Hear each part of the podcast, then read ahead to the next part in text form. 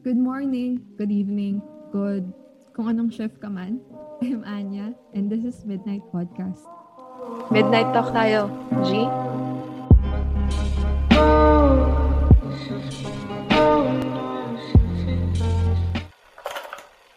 Hi, lovies! We're here with a new episode. Am I back with the weekly episodes? We shall see.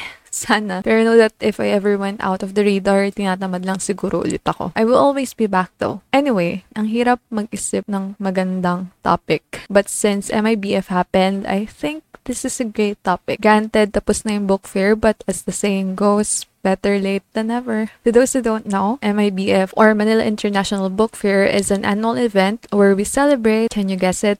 Obviously, books. This is the time when the writers and book nerds gather and share their love for books. Ginaganap siya tuwing September for a whole week.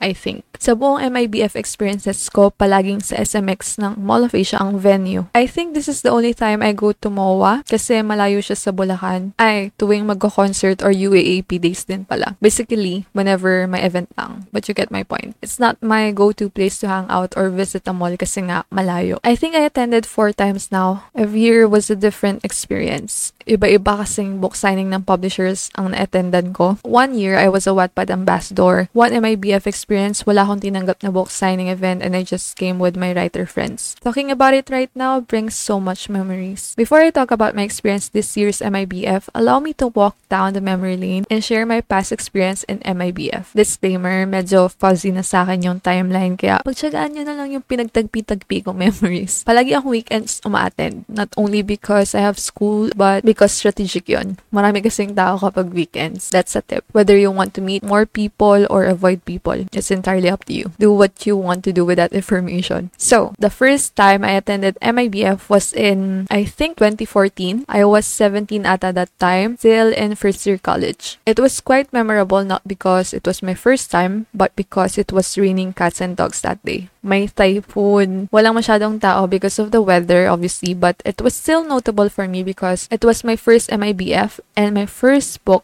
was published that year. Another thing that I remember so much is how much I love my outfit that day. White crop top, rusty orange skirt, and black boots. Hanggang ngayon, yun yung favorite ko out of all of my outfits. Alam nyo naman ako, dapat laging dressed to kill sa events. Nagpaayos pa ako that day kasi special day for me. Hindi pa ako sanay magla makeup so nagpa-home service ako with matching curled hair pa. I think this is also the fun part when it comes to MIBF or events in general. I get an excuse to dress up. So yun nga, back to that year. Walang masyadong tao talaga, I swear. Pero marami kaming writers na LIB that time, kaya mas naging meet up or small gathering rather than a book signing. Yun lang naaalala ko sa year na yun, kaya move na tayo sa next. My second MIBF, I think 2015 or 2016, I had my book signing with Red Room for IMEB and Wattpad ambassador ako that time. I was part of the documentation team kaya I just took pictures and videos during the event. Naka-upload pa nga yata yung videos sa YouTube. Di ko na maalala kung saan account ko na-upload. Ang naalala ko, short hair ako that time with bangs sobrang iyak pag nakikita ko pictures ko from that time. Ang pangit din ng makeup ko noon. I thought I was serving looks pero Yak talaga. I was serving a wine red halter dress or top, not sure anymore, with white cardigan. O, oh, diba? May pa-description talaga ng mga damit.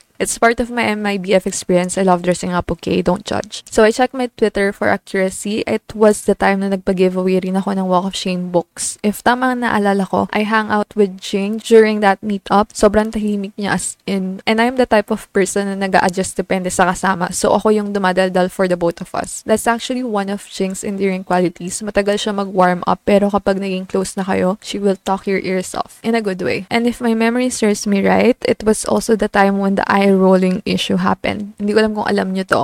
If not, ilang beses ko na kasi itong nakwento. So, I was accused by an author na inirapan ko raw siya and the author publicly shaded me on Facebook. Nung una, hindi ko pa ngayon pinansin kasi alam ko hindi ko naman siya inirapan. I even remember waving and smiling at the person kasi tinuro siya sa akin ng co-author namin kasi friends daw sila. As in, dead ma talaga ako nung time na pinag-uusapan sa group chat ng ambassadors. I asked my co-author about it and lo and behold, ako pala yung tinutukoy. Nag-private message ako sa person involved noon. Hindi ko na mahanap conversation namin because I don't know na yung name niya sa Facebook right now. But yeah, I confronted the person about it pero pero never siyang nag-reply. I think na-delete na yung post pero never siyang nag-apologize for that incident. If you don't know me that well, my eyes roll on their own. Ilang beses na ako napapahamak ng mga mata ko.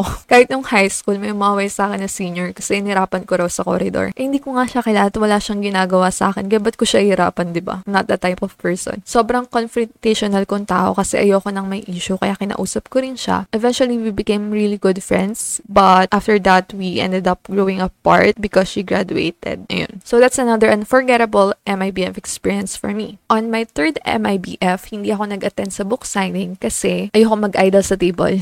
There are times that it gets awkward kasi talaga kapag matagal kang bakante. I usually talk to the writer next to me whenever that happens to ease myself from the awkwardness habang walang nagpapapirma. That time, I had my first book with Psychom, kaya I still dropped by the booth. It was also a memorable year because I got to hang out with my friends. Initially, sila Shara and Bioch lang talaga ang close ko. Na-meet ko lang si Luis and Kim that time. I think first time ko silang na-meet in person nung MIBF na yon. Nag-attend kami ng Wattpad meetup together. Sa time na yon, ang alam ko, sa Jollibee siya ginanap and hindi sa meeting hall ng SMX like the first time. And naalala ko pa, nung nasa SMX na kami, lahat kami walang tickets and we were recognized. Oo, surprisingly, kasama ako sa na-recognize. May some readers, binigyan nila kami ng free tickets. They were super sweet. Another unforgettable moment is that we had lunch at Harry's. Ang sarap ng chicken dun. Grabe. Best chicken of my life. For real. Kaya nga hindi ko makalimutan. Tapos kasama pa sa unforgettable. Kasi masarap talaga, swear. And akala nyo makakalimutan ko. I also thought I was serving looks that day. Off shoulders na knitted red top and tennis white skirt and low cut white shoes na ket. Trend kasi yung tennis skirt at Keds before. I even brought my Fujifilm cam that day to vlog but never akong sinipag i-edit kaya sayang lang. I think that was my best MIBF experience not because of the books or that I had a newly released book or because I had a book signing pero because of the memories that I made with people I was with during that time. And finally, back to present time, this year was a different experience too. I had my first book signing with Bliss. Ang tagal ko nang hindi nag-book signing at inactive pa ako so not a good combo. My expectations were already low because I was never really the type of author na pinipilahan ever since. And contrary to what people who knows me in real life believe, hindi naman talaga ako sikat.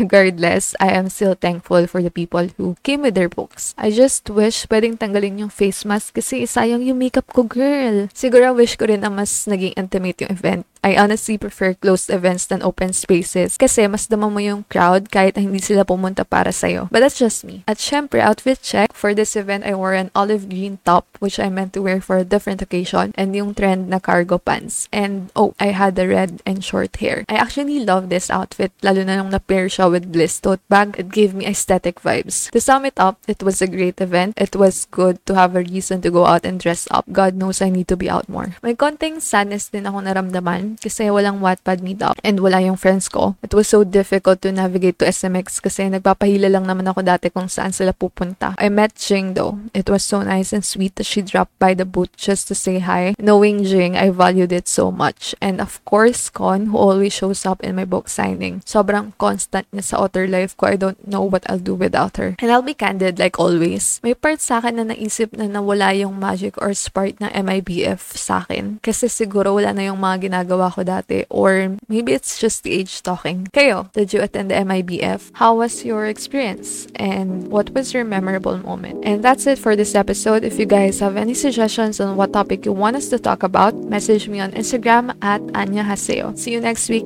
Good night, lovies.